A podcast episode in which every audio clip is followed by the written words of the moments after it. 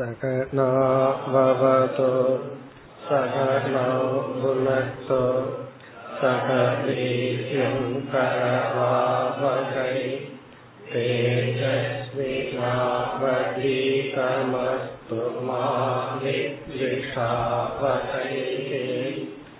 ஓம் சாந்தி சாந்தி சாந்தி.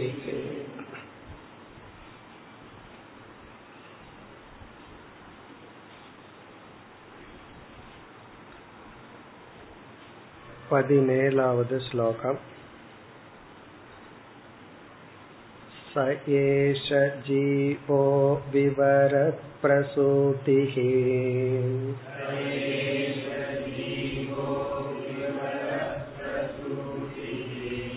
ப்ராணேன கோஷேன குஹாம் பிரவிஷ்டஹ.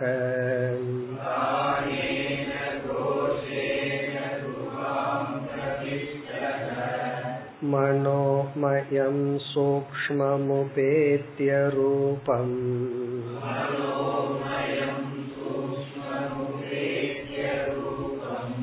மாத்ரா ஸ்வரோ வர்ண இதி ஸ்தவிஷ்டக.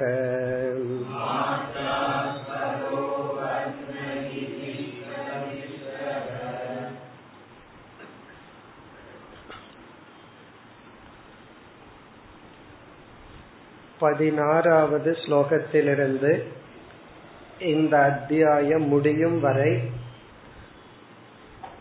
நாம் பார்க்கின்ற தலைப்பை ஞான யோகம் என்று பார்த்தோம். ஞான யோகம் என்றால் ஆத்மஸ்வரூப விளக்கம் அல்லது தத்துவ உபதேசம். எது உண்மை எது பொய் என்று விளக்குகின்ற பகுதி. இந்த தலைப்பு ஏன் திடீரென்று வந்தது என்றால், உத்தவருடைய கேள்வி கர்மமே மோட்ச சாதனமா அல்லது ஞானம் மோட்ச சாதனமா? இவர் ஞானம் என்று கேட்பதற்கு பதிலாக கர்மத்தை விடுதல். காரணம், பகவான் இரண்டையும் கூறிவிட்டார். கர்மமும் செய்ய வேண்டும், கர்மத்தையும் விட வேண்டும் என்று கூறிவிட்டார். அதன் அடிப்படையில் கேள்வி. இங்கு பகவானுடைய பதில் எவ்விதத்தில் அமைகிறது என்றால், கர்ம நம்மை தூய்மைப்படுத்தும் அளவு சாதனை. ஆனால் கர்மத்திலேயே இருந்தால் கர்மமே ஞானத்தை கொடுத்து விடாது.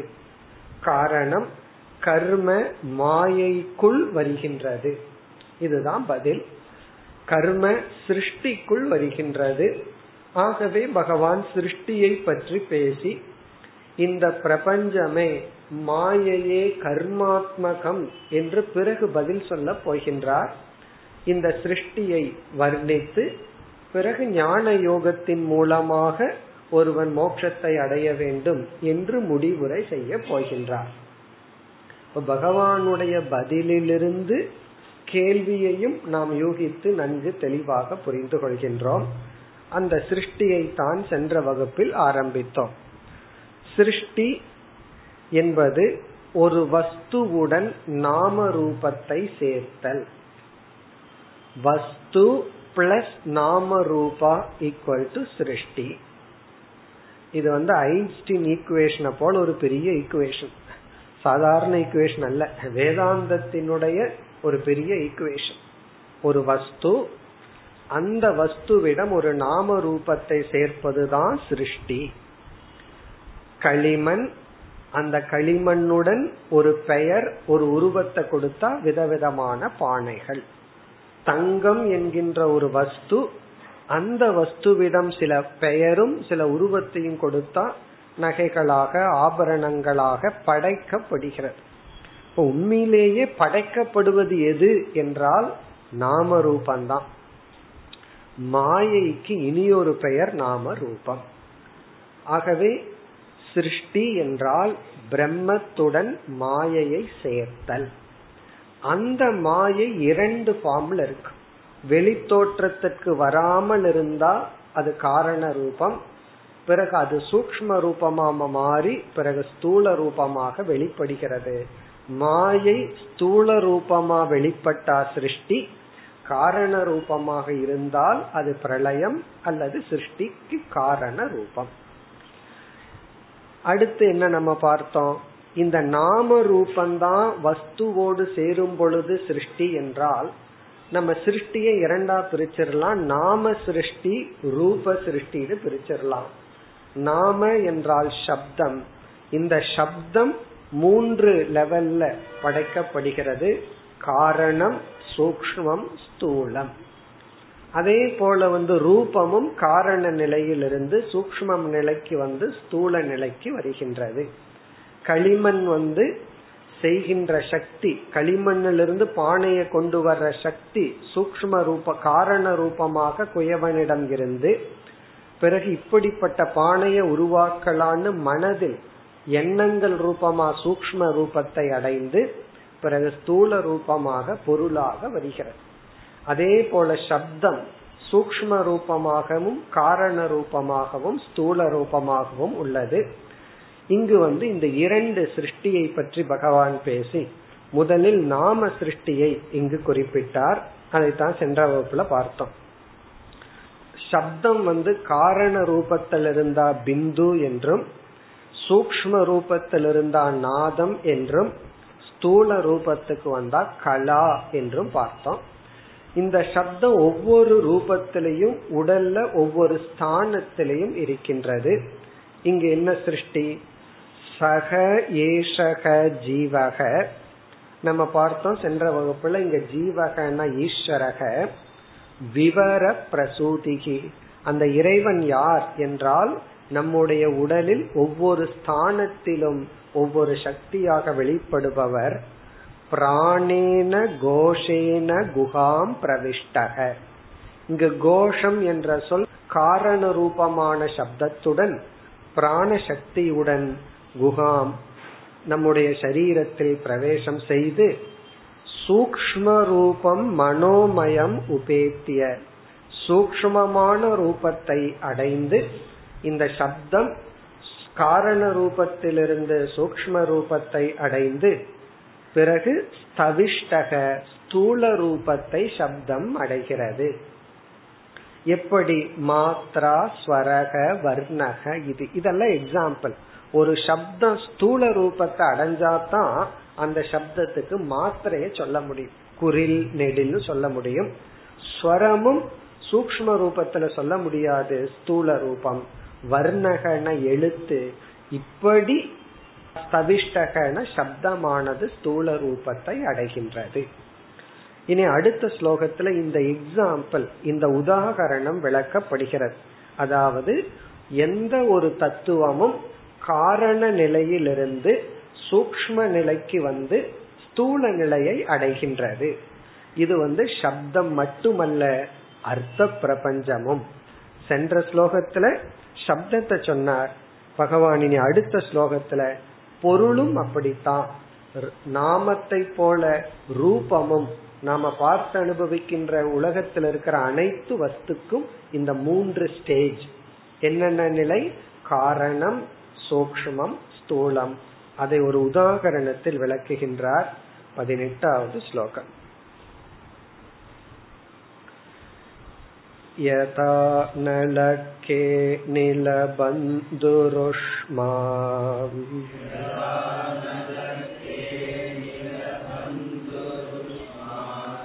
பலேன தாருண்யதி மத்யமானக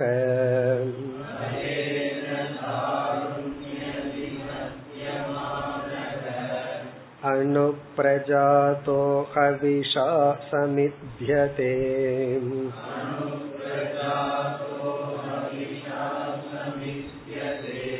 ததைவ மே தியம் ஹிவானி.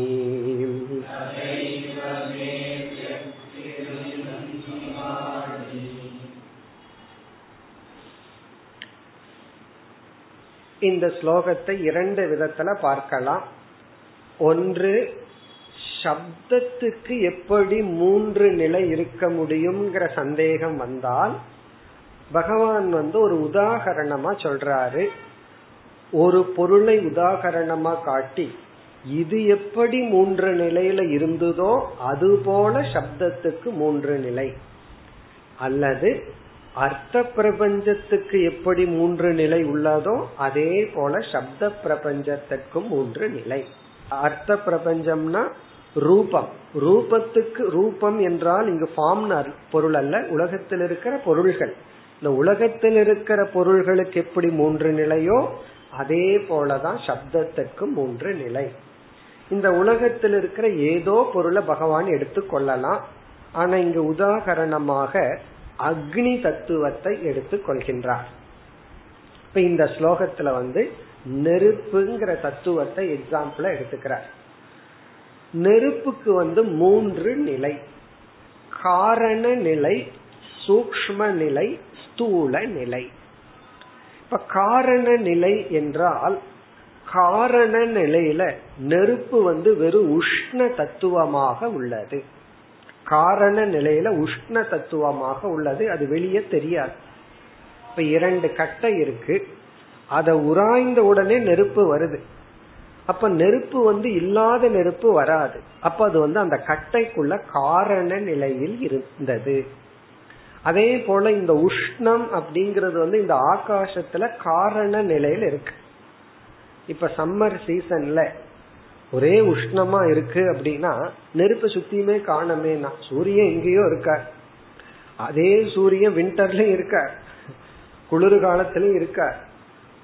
சூரியன் இருக்கிறதுனால உஷ்ணம்னு நம்ம சொல்றது இல்ல, சூரியன் இருக்கு. ஆனால் இந்த ஆகாசத்துல உஷ்ண ரூபமாக காரண ரூபமாக அக்னி தத்துவம் உள்ளது, அல்லது மரக்கட்டையில காரண ரூபமாக உள்ளது. பிறகு ஒரு தீ பொறியா வரும்போது சூக்ஷ்ம ரூபமாக வருகின்றது. சூக்ஷ்ம ரூபமா ஒரு தீ பொறி, அனல் பொறியா சூக்ஷ்ம ரூபமா வருது. பிறகு அதுக்கு எண்ணெய் எல்லாம் விட்ட உடனே என்ன ஆகுது, அது பெரிய ஸ்தூல அக்னியாக உருவெடுக்கின்றது. இந்த அக்னி முதல்ல கொஞ்சமா வரும், அதற்கு பிறகுதான் அது அப்படியே பெருசாகும். இந்த கேஸ் அடுப்பு பத்த வைக்கிறமே, அந்த நெருப்பு பொறி எவ்வளவுனா அது ரொம்ப சூக்ஷ்மா. ஆனா நெருப்பு பட்ட உடனே கேஸ் வந்த உடனே அது எவ்வளவு பெருசாகுது. அதைத்தான் பகவான் இந்த ஸ்லோகத்தில் குறிப்பிட்டு எப்படி அக்னி என்ற ரூபத்துக்கு அல்லது அர்த்த பிரபஞ்சத்துக்கு அல்லது வெளியுள்ள பொருளுக்கு மூன்று நிலையோ அதே போல சப்த பிரபஞ்சத்திற்கு மூன்று நிலை, காரண நிலை, சூக்ஷ்ம நிலை, ஸ்தூல நிலை. அதுதான் இந்த ஸ்லோகத்தின் சாராம்சம். இனி ஸ்லோகம் எளிமையான ஸ்லோகம்தான். யதா, யதானா எவ்விதம், எக்ஸாம்பிள். யதா அனலக, அனலக என்றால் நெருப்பு, அக்னி தத்துவம். அனலக அப்படின்னா நெருப்புன்னு அர்த்தம். ஏன் இந்த சொல் என்றால் அலம் அப்படின்னா போதும்னு அர்த்தம். அலம் அப்படின்னா சமஸ்கிருதத்துல போதும். சாப்பாடு பரிமாறிட்டு இருக்காங்க, போதும்னு சொல்லணும்னு சமஸ்கிருதத்துல சொல்லணும்னா என்ன சொல்லணும், அலம் அப்படின்னு சொல்லணும். அது எப்போ முடிவு பண்ணிட்டு சொல்லணும், போதும்னா அலம்னு சொல்லணும். ஏதோ சான்ஸ்கிரிட்ல பேசுறேன் அவசரமா அலம்னு சொல்லிட்டு அப்புறம் சாப்பாடு இல்லாம போயிடும். அலம் அப்படின்னா போதும். அனலக அப்படின்னா அது போதும்னே சொல்லாதான். நெருப்புக்கு எவ்வளவு கொடுத்தாலும் போதும்னு சொல்லாதான். நெருப்பு எரிஞ்சிட்டு இருக்கு, ஒரு கட்டைய போடுறீங்க, அது சாப்பிடுற மாதிரி சாப்பிட்டு அப்படியே எரியுது, அது போதும்னு சொல்லாது, மறுபடியும் போடலாம். அப்போ அனலக அப்படின்னா எது போதும் என்று சொல்லாதோ, போட்டுட்டு இருக்கிற வரைக்கும் அது போயிட்டே இருக்கும். வயிற்றுக்குள்ள இருக்கிற நெருப்பு சில பேர்த்துக்கு ரொம்ப இருந்துச்சுன்னா அவர்கள் அனலக தான் சொல்ல மாட்டார்கள் போதும்னு சொல்லி. ஏன்னா எவ்வளவு போட்டாலும் அங்க ஜீரணிக்கும்னா. இப்ப அனலகன்னு சொன்னா தனக்கு கிடைக்கிற உணவை போதும்னு சொல்லாத தத்துவம். வேற எதை கிடைத்தாலும் போதும்னு சொல்லிடும். ஒரு பாத்திரத்துல தண்ணியை ஊத்துனா நிறைஞ்சதுன்னா அந்த தண்ணியே போதும்னு சொல்லிடும், நான் நிறைஞ்சிட்டேன்னு சொல்லும். ஆனா நெருப்பு மட்டும் போதும்னு சொல்லாது. கடல்லையே தண்ணி வந்தா போதும்னு நிறைஞ்சிட்டோம் அப்படின்னு, இதுக்கு மேல போனா கரையை அரிச்சிருவோம்னு சொல்லிடும், நிறைஞ்சிரும். ஆனா இந்த நெருப்பு இருக்கே அது அனலக, திருப்தி இல்லாத ஒரு தத்துவம். சரி, இந்த நெருப்பு யார் அப்படின்னா அணில பந்துகு. அணிலக அப்படின்னா வாயுன்னு அர்த்தம். இங்க ஒரு ஈ தான் வித்தியாசம். அனலகன நெருப்பு. அதனாலயே என்னமோ தமிழ்ல இந்த அனல் பறக்குதுங்கிற வார்த்தை வந்திருக்கு, ஒரே அனலா இருக்கு அப்படிங்கிற வார்த்தை வந்திருக்கு. அனல், அனலகன நெருப்பு. அணில், அணிலக அப்படின்னு சொன்னா வாயு. இந்த நெருப்பு வந்து அணில பந்துகு என்றால் வாயுவை நண்பனாக கொண்டுள்ளது. நெருப்புக்கு யாரு ஃப்ரெண்ட் அப்படின்னா வாயுதான், காற்றுதான். காரணம் என்ன, நெருப்பு அணைஞ்சு போற மாதிரி இருந்தா என்ன பண்றோம், உடனே ஊதி ஊதி காத்த ஊதி ஊதி நெருப்ப வளர்க்கிறோம். அப்போ தான் வளர்வதற்கு யார் காரணம் அப்படின்னா காற்றுதான். அதனாலதான் யாராவது மேல தீ பிடிச்சிடுதுன்னா ஒன்னா தண்ணியில குதிக்கணும், இல்ல அப்படின்னா அவங்களுக்கு காத்தோட்டம் வராம இந்த சாக்க போட்டு மூடுவார்கள். காரணம் என்ன, வெளியிருக்கிற காத்து தான் அந்த நெருப்பை வளர்க்கும். அப்ப அந்த நெருப்பை வளர்க்க கூடாதுன்னா காத்த கொடுக்க கூடாது. இப்ப காற்று இருந்தா நெருப்பு வளர்க்கப்படுகிறது. இதையும் கவனமா புரிஞ்சுக்கணும். நான் ஊதி நெருப்பு அணைக்கிறனே அப்படின்னு உடனே அந்த எக்ஸாம்பிளுக்கு போக கூடாது. நெருப்பு குறைவா இருந்தா காற்றினுடைய துணை கொண்டு அணைக்கிறோம். நெருப்பை வளர்த்தனும்னாலும் காற்றின் துணை கொண்டுதான் வளர்த்துறோம். இந்த இடத்துல அதுக்கு தான் புரிஞ்சுக்கணும், இந்த ஊதுறதுக்கு புரிஞ்சுக்க கூடாது. ஏன்னா ஒரு எக்ஸாம்பிள் சொன்னா உடனே நம்ம மனசு விபரீதமா போகும். இத சொல்லிட்டு இருக்கிறதுக்கு யாராவது மனசுல அந்த ஒரு எண்ணம் வந்துடும், இல்லையே நான் ஊதித்தானே அணைக்கிறேன், இப்பதானே பர்த்டேவுக்கு ஊதி அணைச்சிட்டு வந்தேன் அப்படிங்கிற எண்ணம் சில பேர்த்துக்கு வந்துடலாம். அந்த இடத்துல எக்ஸ்டென்ஷன் பண்ண வேண்டாம், அவ்வளவுதான். அணில பந்துகுங்கிறது நெருப்புக்கு ஒரு அடைமொழி. அணில பந்துகு அனலக கே ஆகாசத்தில், அதாவது இந்த ஸ்பேஸ்ல அல்லது மரத்தில், ஆகாசத்தில் அல்லது மரத்தில் எப்படி உள்ளது. உஷ்மா, உஷ்மா அப்படின்னா உஷ்ண ரூபமாக காரண ரூபமாக உள்ளது. யதா நெருப்பு அணில பந்துக்கு உஷ்மா என்றால் உஷ்ண ரூபமாக, ஹீட் ரூபமாக, காரண ரூபமாக முதலில் உள்ளது. பிறகு என்ன ஆகுதான், பலேன தாருணி அபிமத்தியமானக. தாருணி என்றால் இரண்டு மரக்கட்டைகளில், அபிமத்தியமானக என்றால் உராயும் பொழுது. அது எப்படி, பலேன. ரெண்டு மரத்தை ரொம்ப மெதுவா உராய்ச்சம்னா நெருப்பு வராது, ரொம்ப வேகமா. பலேன பலத்துடன் தாருணி மரக்கட்டையில், அபிமத்தியமானக அப்படின்னா அதை உராய வைக்கும் பொழுது. அணு பிரஜாதக, மூன்றாவது சொல் வரி. அணு பிரஜாதக, பிரஜாதகன தோன்றுகிறது. அணுகு என்றால் சூக்ஷ்மமாக அக்னி தத்துவம் தோன்றுகிறது. இந்த தீ பொறிதான் அணுகு சூக்ஷ்ம ரூபம். அதாவது இரண்டு மரக்கட்டையை வச்சு தேய்க்கும் பொழுது காரண ரூபமாக ஆகாசத்திலோ அல்லது மரக்கட்டையிலோ இருக்கின்ற அந்த அக்னி தத்துவம் அணு பிரஜாதகன சூக்ஷ்மமான நிலையை அடைகின்றது. ரொம்ப ஸ்பார்க், அது பகல்ல வச்சோம்னா தெரியும் கூட தெரியாது, அந்த அளவுக்கு சூக்ஷ்மமாக உள்ளது. பிறகு மூணாவது நிலை என்ன, ஹவிஷா சமித்யதே. ஹவிஷா என்றால் எண்ணெயினாலேயோ மரக்கட்டையினாலேயோ, சமித்யதே என்றால் பெரிய நெருப்பாக மாறுகின்றது. சமித்யதேனா அது பெருசாகின்றது, ஸ்தூல நிலையை அடைகின்றது. ஹவிஷ் என்றால் நெருப்பினுடைய உணவு. நெருப்புக்கு எது உணவோ, தண்ணியை தவிர, தண்ணி உணவு கிடையாது. ஒன்னா பெட்ரோலோ டீசலோ அல்லது கெரசினோ அல்லது நெய்யோ அல்லது மரக்கட்டை, இது போன்ற. ஹவிஷ் என்றால் நெருப்பை வளர்க்கும் உணவின் மூலமாக, சமித்யதே என்றால் பெரிய ஜுவாலை ஆகின்றது. அப்ப அந்த நெருப்பு தத்துவம் ஸ்தூல நிலையை அடைந்து விடுகிறது.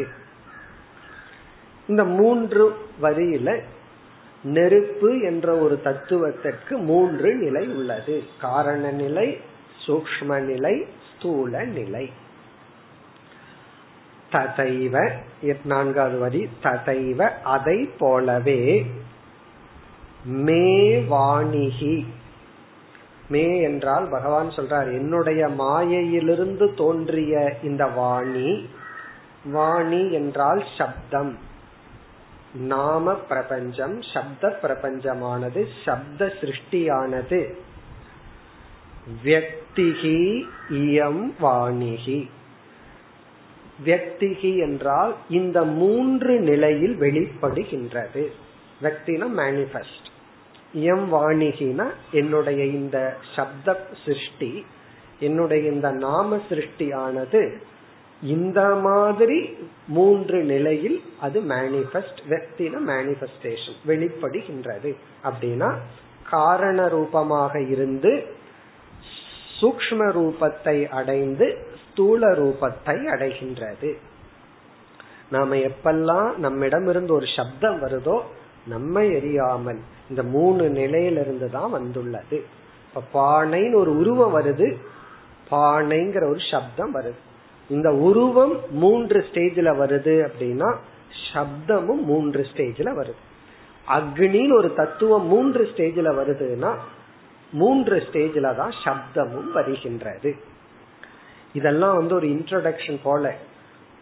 உத்தவருடைய கேள்விக்கு நேரடியான பதில் இந்த ஸ்லோகத்துல இல்ல, இனிமேல் தான் சொல்ல போறார். சிருஷ்டிய சொல்லிட்டு இந்த சிருஷ்டியே கர்மாத்மகம், இந்த சிருஷ்டியே சம்சார சொரூபம், இது என்னுடைய மாயைக்குள்ள வருது.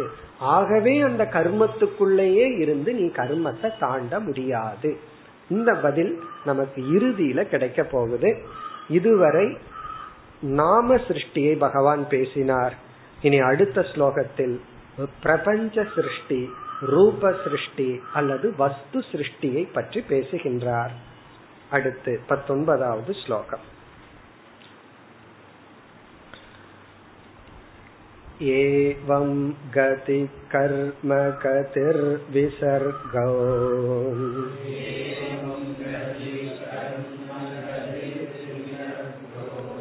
கிரானோ ரசோ த்ருக் ஸ்பிருஷ ஸ்ருதிஸ்ச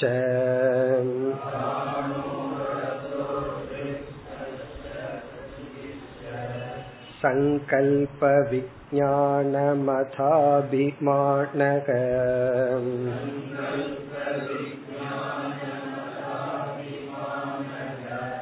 சூத்ரம் ரஜசத்வதமோ விகாரகம்.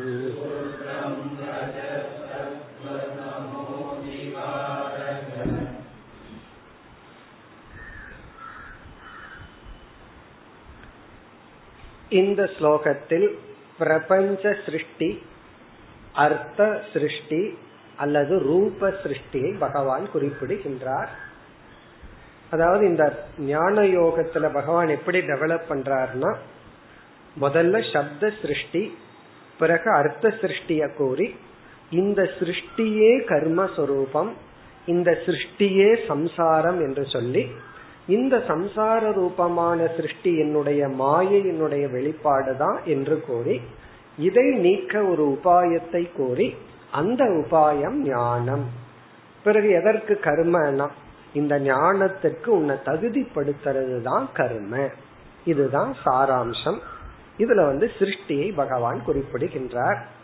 இதெல்லாம் இந்த தத்துவ போதத்தினுடைய சாராம்சம்னு சொல்லலாம். தத்துவ போதம்ங்கிற நூல்ல எல்லாம் அல்லது உபனிஷத்துல எல்லாம் சிருஷ்டிய ரொம்ப விசாரமா பெருசா படிப்போம். பகவான் வந்து இது ஒரே ஸ்லோகத்துல வச்சுட்டார், எல்லாமே படைக்கப்பட்டது. முதல்ல கடைசி வரிய பார்ப்போம். சூத்திரம் ரஜ சத்வ தமோ விகாரக, சூத்திரத்தை விட்டுருவோம். சத்வ ரஜ தமோ விகாரக, சிருஷ்டி என்பது விகாரக. விகாரம் என்றால் இங்க மேனிஃபெஸ்டேஷன், வெளிப்படுதல். இங்க விகாரம் அப்படின்னா வெளிப்படுதல். எதனுடைய வெளிப்பாடு? சத்துவ ரஜஸ் தமோ விகாரக. சத்துவ குணம் ரஜோகுணம் தமோகுணம் இந்த மூன்று குணத்தினுடைய வெளிப்பாடுதான் சிருஷ்டி. சரி, இந்த மூன்று குணம் எங்க இருக்குன்னா திரிகுணாத்மிகா மாயா, மாயை இந்த மூன்று குண சொரூபமாக உள்ளது.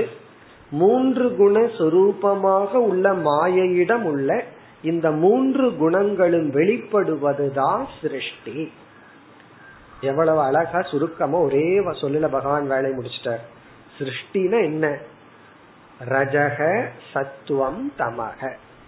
இந்த ஸ்லோகத்தினுடைய ஆர்டருக்காக அப்படி வருது, ரஜ சத்துவ தமோ விகாரகன்னு. நம்ம புரிஞ்சுக்கிறது சத்துவ ரஜஸ் தமோ விகாரக சிருஷ்டி. பிறகு முதல்ல என்ன சிருஷ்டி தோன்றது? சூத்திரம். நான்காவது வரியில முதல் சொல் சூத்திரம். சூத்திரம் என்றால் ஹிரண்ய கர்ப்ப தத்துவம். ஹிரண்ய கர்ப்ப தத்துவம் தோன்றுகிறது. இதெல்லாம் நம்ம உபநிஷத்திலையும் தத்துவபோதம்ங்கிற நூல்ல எல்லாம் பார்த்திருக்கிறோம். சூத்திரம், ஹிரண்ய கர்ப்ப தத்துவமும், பிறகு மூன்று குணங்களினுடைய வெளிப்பாடும் தான் சிருஷ்டி. அது மட்டுமல்ல, நம்முடைய ஸ்தூல உடல், நம்முடைய சூக்ஷ்ம சரீரம் இவைகளும் தோன்றி உள்ளது. முதல் மூன்று வரியில நம்முடைய சூக்ஷ்ம சரீர சிருஷ்டியை பகவான் வர்ணிக்கின்றார். அதாவது சூத்திரம் அப்படிங்கிறது மேக்ரோ, அதாவது ஹிரண்ய கர்ப்ப தத்துவம். அதே இது மைக்ரோன்னு சொன்னா தைஜச தத்துவம்.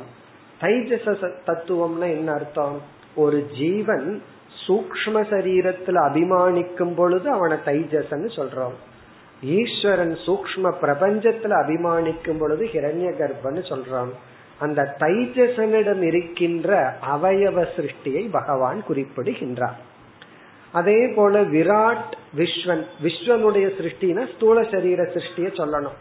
ஸ்தூல சரீர சிருஷ்டிய பத்தி பேசணும்னா இதெல்லாம் டாபிக் வரணும். பஞ்சீகரணம் எல்லாம் இந்த பூதம் இந்த பஞ்சபூதத்தினுடைய விகாரம் தான் ஸ்தூல சரீரம்னு வரணும். அதையெல்லாம் பகவான் தெரிஞ்சதுதான் விட்டுட்டு சூக்ஷ்ம சரீரத்தினுடைய சிருஷ்டியை பேசுகின்றார். முதல் வரியில கர்மேந்திரிய தத்துவ சிருஷ்டி, இரண்டாவது வரியில ஞானேந்திரிய தத்துவ சிருஷ்டி, மூன்றாவது வரியில அந்தகரண சிருஷ்டி. பார்த்தா ஸ்லோகம் ஏதோ மாதிரி இருக்கு, எளிமையான ஸ்லோகம். முதல்ல கர்மேந்திரிய சிருஷ்டி, கர்மேந்திரிய தத்துவங்களினுடைய தோற்றம். கர்மேந்திரியங்கள் என்ன? நம்ம நார்மலா அது ஒரு லிஸ்ட் மாதிரி இருக்கு. வாக் பாணி பாத பாயு உபஸ்தம். பல முறை தத்துவபோதத்தை படிச்சிருந்தோம்னா வாக்குன்னு ஆரம்பிச்சா இதெல்லாம் ஒடியாந்திரம். வாக் பாணி பாத பாயு உபஸ்தம், இது கர்மேந்திரியம். அது முதல் வாக்.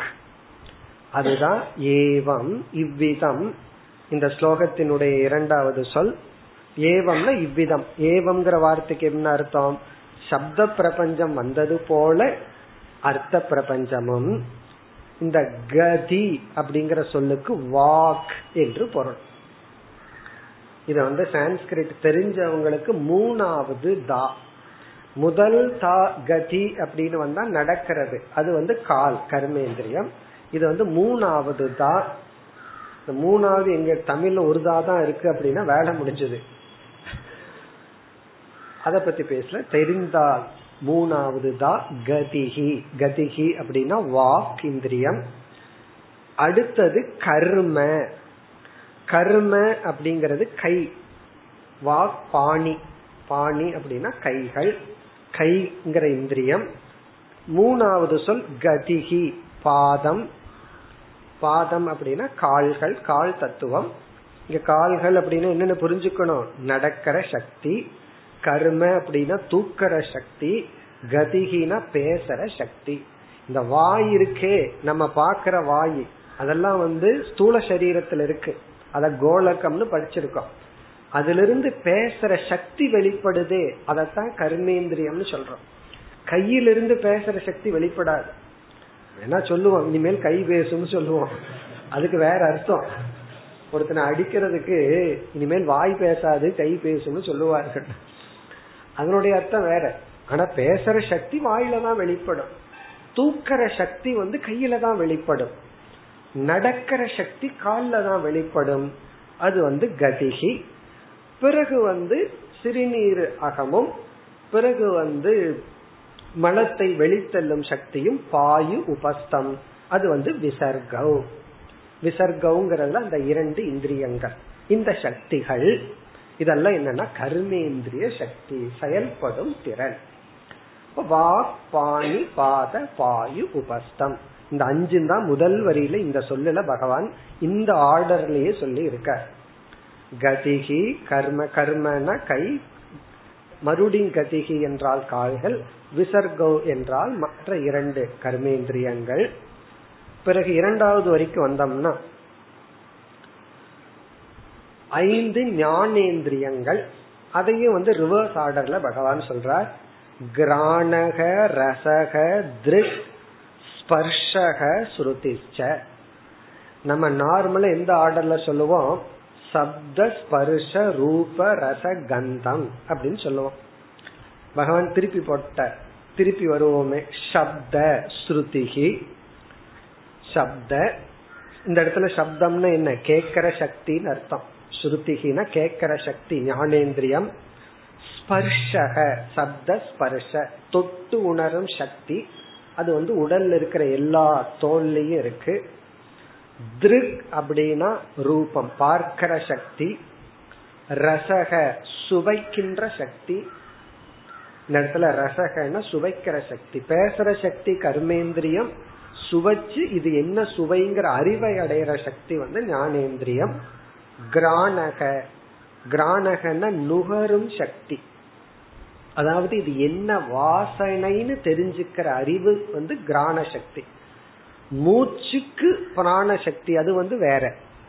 மூச்சு உடுறது பிராணன், அந்த மூச்சிலிருந்து வாசனைய பிடிக்கிறது இருக்கே, அது வந்து கிராணக ஞானேந்திரியம். சில பேர்த்துக்கு மூச்சு காத்து போயிட்டு இருக்கும், வாசனை ஒன்னும் தெரியாது, சளி பிடிச்சிட்டா ஒன்னும் தெரியாது, அப்ப அங்க கிராணனே இல்லைன்னு அர்த்தம் கிடையாது. அந்த இடத்துல பிராண சக்தி இருக்கு, ஆனா ஞானேந்திரியம் வேலை செய்யல. இப்ப இந்த முதல் இரண்டு வரியில 10 இந்திரியங்களை பகவான் கூறியுள்ளார். சாராம்சம் என்னன்னா இவைகள் எல்லாம் தோற்றி வைக்கப்பட்டுள்ளது. இதெல்லாம் நமக்கு மனுஷனுக்கு, தேவலோகத்துல இன்னும் ஏதாவது இந்திரியங்கள் இருக்கலாம், இன்னும் எக்ஸ்ட்ரா இந்திரியம் இருக்கலாம், அது நமக்கு தெரியாது. இனி மூன்றாவது வரியில் அந்தக்கரணத்தில் உள்ள சில தத்துவங்கள் கூறப்படுகிறது. சங்கல்ப விஞ்ஞானம் அத அபிமானக. இதெல்லாம் நம்ம எப்படி படிச்சிருக்கிறோம்? மனம், புத்தி, சித்தம், அகங்காரம்னு படிச்சிருக்கோம். அதத்தான் பகவான் சொல்றார். சங்கல்ப என்றால் மனோ தத்துவம், மனம் அப்படிங்கிற ஒரு தத்துவம் தோன்றுகிறது. விஞ்ஞானம் அப்படிங்கிற இடத்துல புத்தி என்ற தத்துவம் தோன்றுகிறது. அபிமானக என்றால் அகங்காரம் என்ற தத்துவம் தோன்றுகிறது. இந்த சித்தத்தை நம்ம எங்க வேணாலும் போட்டுக்கலாம், ஏன்னா இந்த மூணுலயும் சித்தம் இருக்கு. எந்த இடத்துல வேணாலும் சித்தம்ங்கிற தத்துவத்தை போட்டுக்கலாம். சங்கல்பன மனம், விஞ்ஞானம்னா புத்தி, அபிமானம்னா அகங்காரக. மனம், மனக, சித்தம், புத்தி, அகங்காரம் என்ற தத்துவம். சுருக்கமா சூக்ஷ்ம சரீர தத்துவங்களும் சமஷ்டி சூக்ஷ்ம பிரபஞ்சமும் சத்வரஜோ தமோ குணத்தினுடைய வெளிப்பாடுகளும், பிறகு இங்க இனியொரு தத்துவத்தை நம்ம சேர்த்திக்கணும், பிராண தத்துவங்கள், இவைகளெல்லாம் தோன்றின. இவைகளெல்லாம் தோன்றின. இதுதான் சாராம்சம். இனி அடுத்த ஸ்லோகத்துல பகவான் இவைகளுக்கெல்லாம் மாயையுடன் கூடிய பிரம்ம தத்துவம் அல்லது ஈஸ்வர தத்துவம் தான் காரணம் என்று அடுத்த ஸ்லோகத்தில் பகவான் ஈஸ்வரனை அறிமுகப்படுத்துகின்றார். நெக்ஸ்ட் 20வது ஸ்லோகம் வந்து ஈஸ்வர தத்துவ அறிமுகம். அயம் ஹி ஜீவஸ்த்ரிவிதப்த யோனிஹி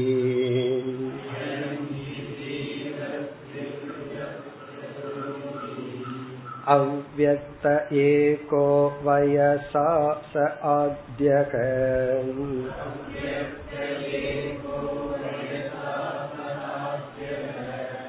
விஸ்லிஷ்ட சக்திர் பகுதேவ பாதி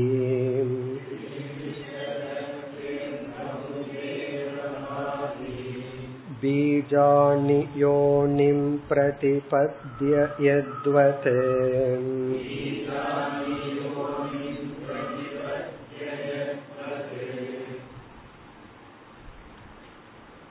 பார்க்கறதுக்கு புரியாத ஸ்லோகம் மாதிரி இருக்கு. ஆனா எளிமையான ஸ்லோகம். அனைத்து சொற்களும் ஈஸ்வரனை வர்ணிக்கின்ற சொற்கள். இனிமேல் தான் இதை அறிமுகப்படுத்திட்டு தான் சிருஷ்டி வந்து கர்மாத்மகம் சம்சார சுரூபம் எல்லாம் பகவான் சொல்ல போறார். இப்ப இங்கு வந்து ஈஸ்வரனை வர்ணிக்கின்றார். இங்கும் அப்படித்தான் ஜீவகங்கிற சொல்லிருக்கு, அதை ஈஸ்வரன் என்று புரிந்து கொள்ள வேண்டும்.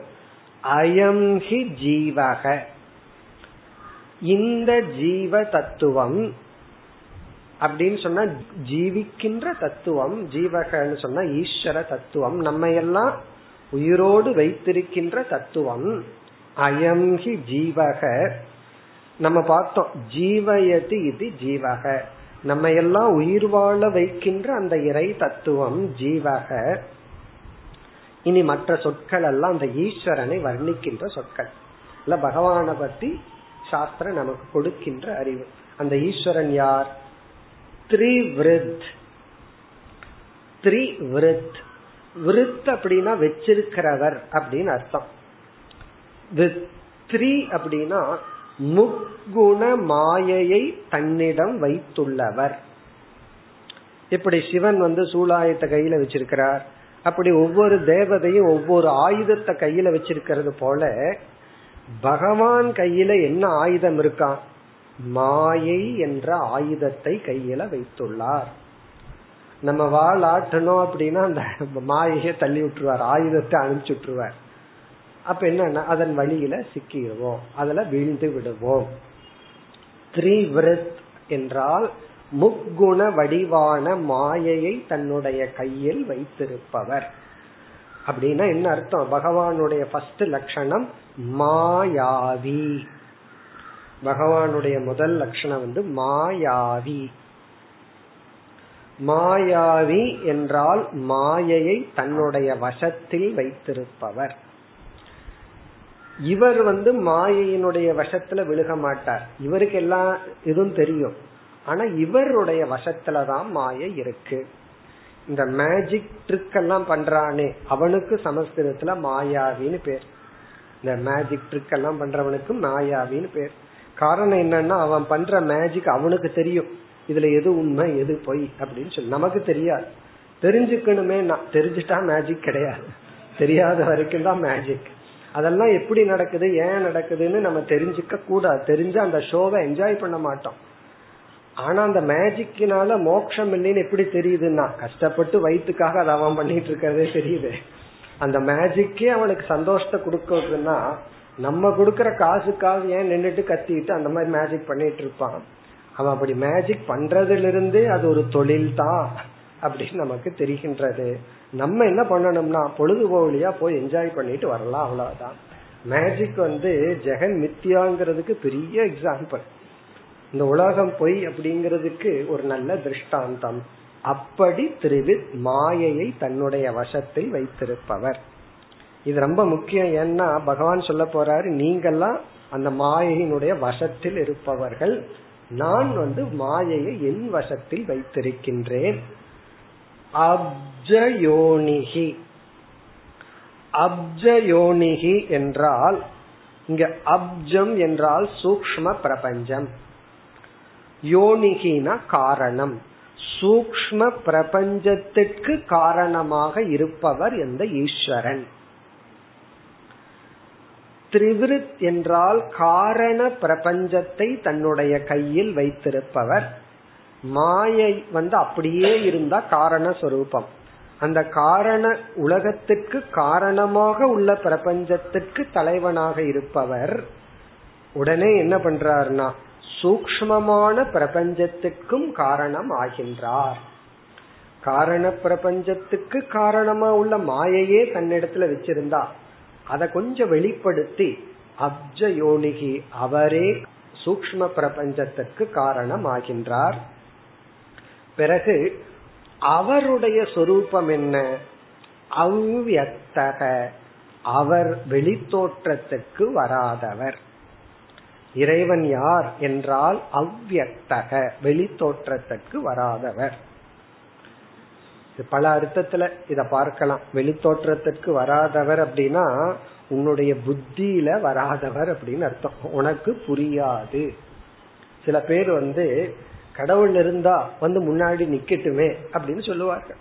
கடவுள் இல்லைன்னு சொல்றதுக்கு என்ன காரணமா? அவங்களோட லாஜிக்கு நான் கூப்பிடுறேன் நிக்கட்டுமே, நிக்கலையே, அதனால கடவுள் இல்லை. இவர் கூப்பிடுவாராம், உடனே பகவான் ஒடியாந்து முன்னாடி நிக்கணுமா? அப்படியே மயில் மேலையோ அல்லது ஏதாவது ஒரு வாகனத்துல முன்னாடி நிக்கணுமா?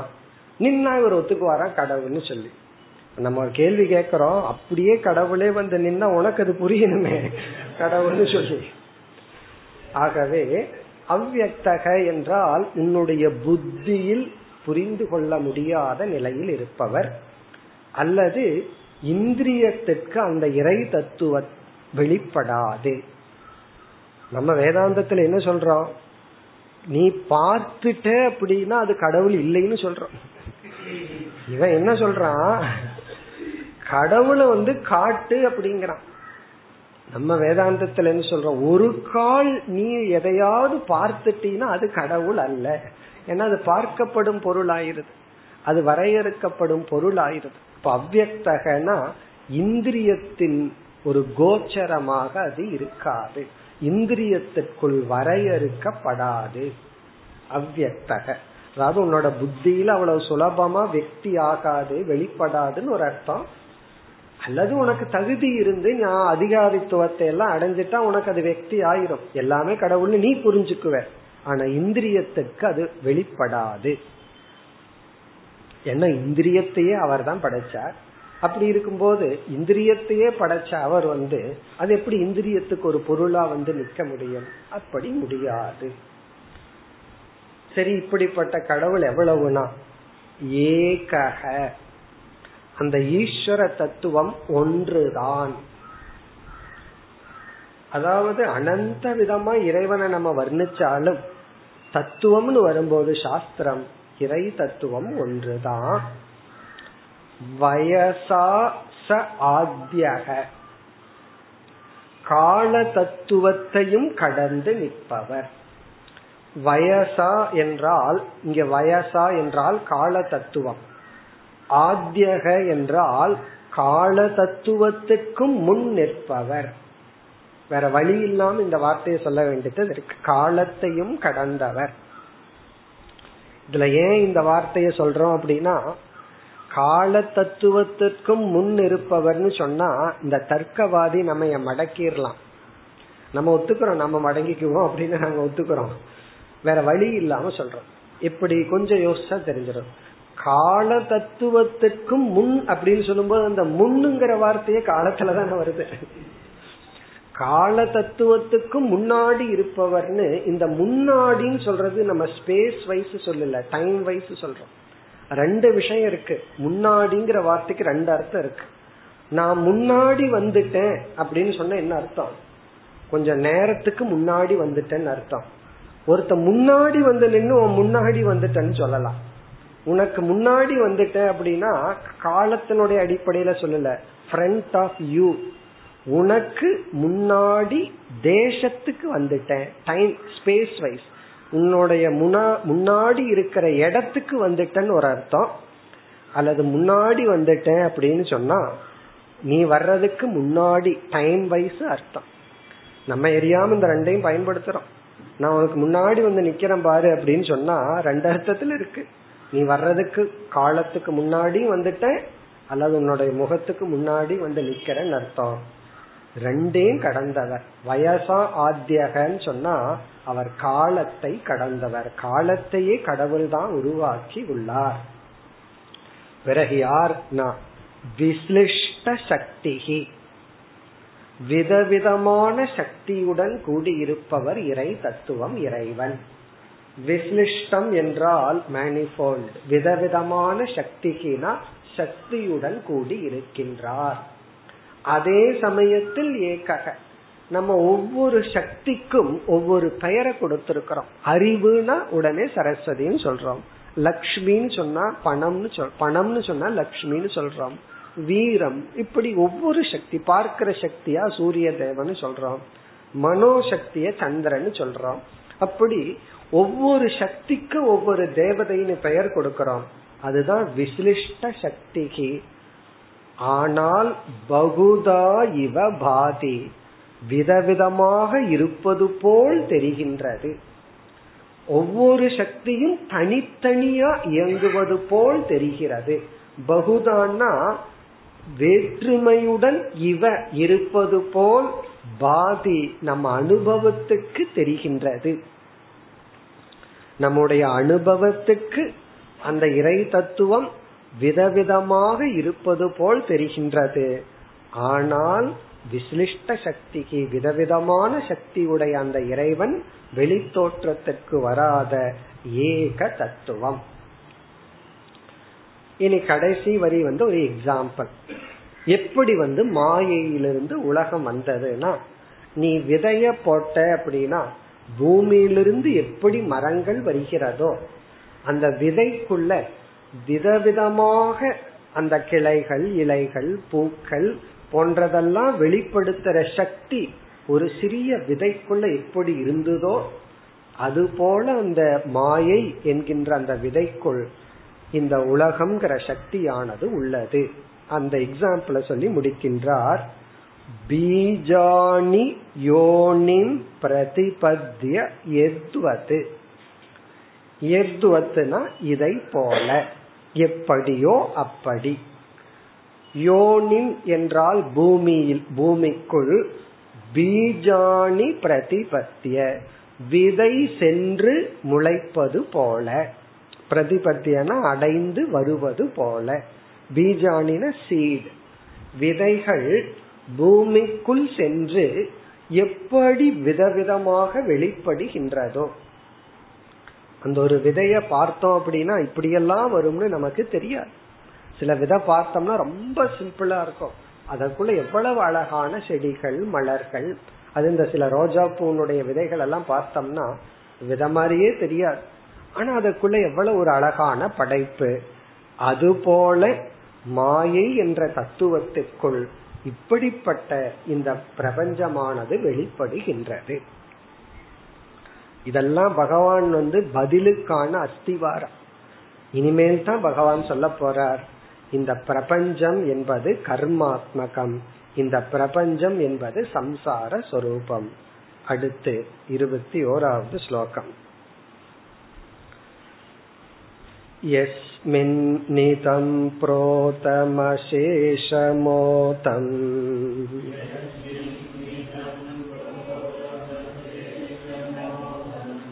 படோ யதா தந்து விதான சம்ஸ்தஹ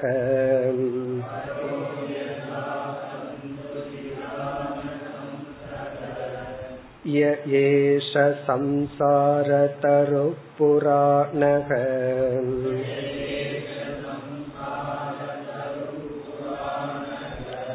கர்மாத்மக புஷ்பபலே பிரசூதே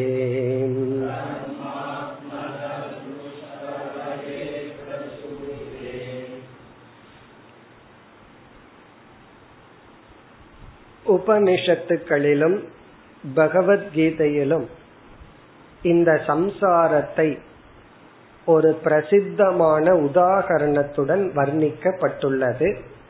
அதைத்தான் பகவான் இப்பொழுது செய்ய போகின்றார். கடோபனிஷத்திலும் முண்டக உபனிஷத்திலும் பிறகு பகவத்கீதையில் 15வது அத்தியாயத்திலும் செய்தார். ஞாபகம் இருக்கோ? இந்த சிருஷ்டியை, படைப்பை ஒரு மரத்துக்கு உதாகரணமாக கூறுதல். ஊர்த்வமூலோ அவாக்ஷாக ஏஷோஸ்வத்த சனாதனகன்னு சொல்லி கட்டோபனிஷத்துல வந்தது. அதாவது படைப்பையே, சிருஷ்டியையே ஒரு மரத்திற்கு உதாரணமாக சொல்லுதல். அதத்தான் பகவான் இங்கு செய்கின்றார். இந்த ஸ்லோகத்துல ஆரம்பிச்சு அடுத்த ஸ்லோகத்துல அதை செய்கின்றார், அடுத்த 2 ஸ்லோகங்களே. அதாவது இந்த விருக்ஷ கல்பனா அப்படின்னு சொல்றது. விருக்ஷ கல்பனா என்றால் மரத்துக்கு உதாகரணம், மரத்தை ஒரு உதாகரணமாக கற்பனை செய்தல். இந்த மரத்தை உபனிஷத்துக்களில் 2 விதத்துல கற்பனை செய்யப்பட்டுள்ளது. கடோபனிஷத்தினுடைய கற்பனை இந்த அகில சிருஷ்டியையே ஒரு மரத்துக்கு உதாரணமா சொல்ற. தி என்டையர் பிரபஞ்சம், இந்த உலகத்தையே மரத்துக்கு உதாரணமா சொல்ற. மேக்ரோ அப்படின்னு சொல்ற, டோட்டல். அல்லது முண்டக உபனிஷத்துல ஒரு ஜீவனுடைய உடலை மரத்துக்கு உதாரணமா சொல்ற. துவா சுபர்ணா சயுஜா சகாயா அப்படின்னு சொன்னா ஞாபகத்துக்கு வரணும். சமானம் விருக்ஷம் பரிசஸ்வ ஜாதே, 2 பறவைகள் ஒரே மரத்தில் குடிகொண்டு உள்ளது. அந்த மரம்னு சொன்னா இங்க எதை குறிக்குது? நம்முடைய உடல். ஒரே ஜீவனுடைய உடல்ல 2 பறவைகள் இருக்கா. ஒரு பறவை சுகதுக்கம் அல்லது பழத்தை சாப்பிட்டு இருக்கு, இனி ஒரு பறவை சாட்சியா இருக்கு. இப்ப இந்த இடத்துல நம்முடைய உடல் மரத்துக்கு உதாகரணம். இப்படி ஒரு கற்பனை, இது முண்டகோபனிஷத் கற்பனை. கடோபனிஷத் பகவத்கீதையில 15வது அத்தியாயத்துல என்ன கற்பனைனா, ஊர்த்வ மூலோ, இந்த உலகமே மரத்துக்கு உதாகரணமாக சொல்லப்படுகிறது. இங்கு பகவான் கடோபனிஷத் கற்பனையை செய்கின்றார். இந்த உலகத்தையே, பிரபஞ்சத்தையே ஒரு மரமாக வர்ணித்து அதிலிருந்து சில கருத்துக்களை பகவான் போதிக்கின்றார். இந்த கற்பனையினுடைய நோக்கம் என்ன, இந்த எக்ஸாம்பிளினுடைய நோக்கம் என்ன என்றால், முதல் நோக்கம் பிரம்ம சத்தியம் என்ற அறிவை புகட்டுவதற்காக. இந்த உலகமே ஒரு விருட்சம்னு சொல்லி இதற்கு ஆதாரமா ஒரு வேர் இருக்கு. ஒரு மரம் பெருசா இருந்தா கண்ணுக்கு தெரியாமல் எது அந்த மரத்துக்கு காரணம்? நம்ம தெரிகிற மரத்தை தான் பாக்கிறோம், அதற்குள்ள இருக்கிற வேர், அதுதான் காரணம். அப்ப அந்த வேர்ங்கிற ஒரு தத்துவம், அதாவது அதிஷ்டானம் பிரம்ம அப்படின்னு காட்டுவதற்காக. இரண்டாவது மரத்தினுடைய தன்மைகளை வர்ணித்து இந்த பிரபஞ்சம் மித்யா அசாரம் என்று காட்டுவதற்காக. இந்த கற்பனை எதற்குனா, பிரம்ம சத்தியம்ங்கிற ஒரு அறிவை புகட்டுவதற்காக. குறிப்பா பகவத்கீதையில 15வது அத்தியாயத்துல பகவான் ஊர்துவ மூலம் அவாக்ஷாகன்னு சொல்லி, ஊர்துவம்ங்கிற சொல் பிரம்மத்தை குறிக்கின்றது. இந்த மரமானது பிரம்மத்தை மூலமாக கொண்டுள்ளது. சம்சார விருட்சம் பிரம்மத்தை காரணமாக கொண்டுள்ளது. இரண்டாவது இந்த சம்சார விருட்சம் மித்யா அசாரம். அசாரத்துக்கு இனி ஒரு எக்ஸாம்பிள் வெங்காயம் தான். அப்படியே தொளிச்சுட்டே வந்தோம்னா கடைசியில் என்ன இருக்குன்னா ஒண்ணும் கிடையாது. இது சரியில்லை, இது சரியில்லைன்னு நீக்கிட்டே வந்தோம் அப்படின்னா கடைசியில என்ன இருக்கு? அல்லது கேபேஜ், மொட்டைக்கோசையும் சொல்லலாம், அதுவும் அசாரம் தான். அப்படியே தொளிச்சுட்டே வந்தோம்னா இது சரியில்லையே, இது அழுகி போச்சேன்னு வந்தோம்னா கடைசியில என்ன இருக்கும்னா ஆகாசம் தான், விரதம் தான் மிஞ்சு, ஒண்ணு இருக்காது உள்ள சாப்பிடுறது. அப்படி இந்த பிரபஞ்சம் அசாரம். பிறகு மூன்றாவது பர்பஸ் லட்சியத்தை அறிமுகப்படுத்துவதற்காக, நம்மளுடைய கோல், நம்முடைய லட்சியத்தை அறிமுகப்படுத்த இந்த உதாகரணம்.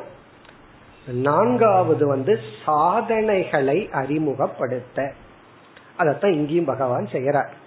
இந்த விருட்சத்தை வெட்டணும் அப்படின்னு சொன்னா என்னென்ன பண்ணணும், அதுக்கு என்னென்ன ஸ்டேஜஸ் ஆஃப் சாதனை இருக்கு, அப்படி சாதனைகளை அறிமுகப்படுத்த, சாத்தியத்தை அறிமுகப்படுத்த, பிரம்மத்தை அறிமுகப்படுத்த, பிரம்மஸ்வரூபத்தை புகட்ட, ஜகத்தினுடைய மித்தியாத்துவத்தை காட்ட, இந்த பகுதியில குறிப்பா சாதனையை பகவான் காட்ட விரும்புகின்றார்.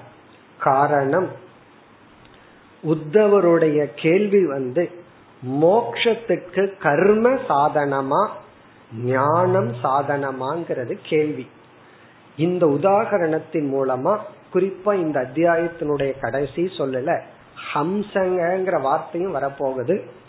ஒரு சாதனையை அறிமுகப்படுத்தி ஞான யோகத்தை அறிமுகப்படுத்துவார். உண்மையில சொல்ல போனா இந்த இதெல்லாம் அடுத்த அத்தியாயத்தினுடைய விதைன்னு சொல்லலாம். நம்ம அடுத்த அத்தியாயம் முழு அத்தியாயம் ஞான யோகத்துல இருக்க போறோம். அப்படியே மாண்டூக்கியத்துக்கும் உபனிஷத்துக்கும் டிராவல் பண்ண போறோம். அப்படிப்பட்ட கடினமான சூக்ஷ்மமான, அதே சமயத்துல இன்ட்ரெஸ்டிங், அதையும் கொஞ்சம் புரிஞ்சுக்கணும். கடினம் சூக்ஷ்மம்னா போர் அடிக்க போகுதோ அப்ப அடுத்த அத்தியாயத்தை முடிச்சுட்டு வர்றேன்னு நினைக்க வேண்டாம். அப்படிப்பட்ட ஒரு அத்தியாயத்திற்கு சாராம்சமாக பகவான் சொல்ல போகின்றார். இப்ப இந்த கற்பனையினுடைய நோக்கம் சாதனையை அறிமுகப்படுத்த. மேலும் அடுத்த வகுப்பில் தொடர்வோம். ஓம் பூர்ணமத பூர்ணமிதம் பூர்ணாத் பூர்ணமுதச்யதே பூர்ணஸ்ய பூர்ணமாதாய பூர்ணமேவாவசிஷ்யதே. ஓம் சாந்தி சாந்தி சாந்தி.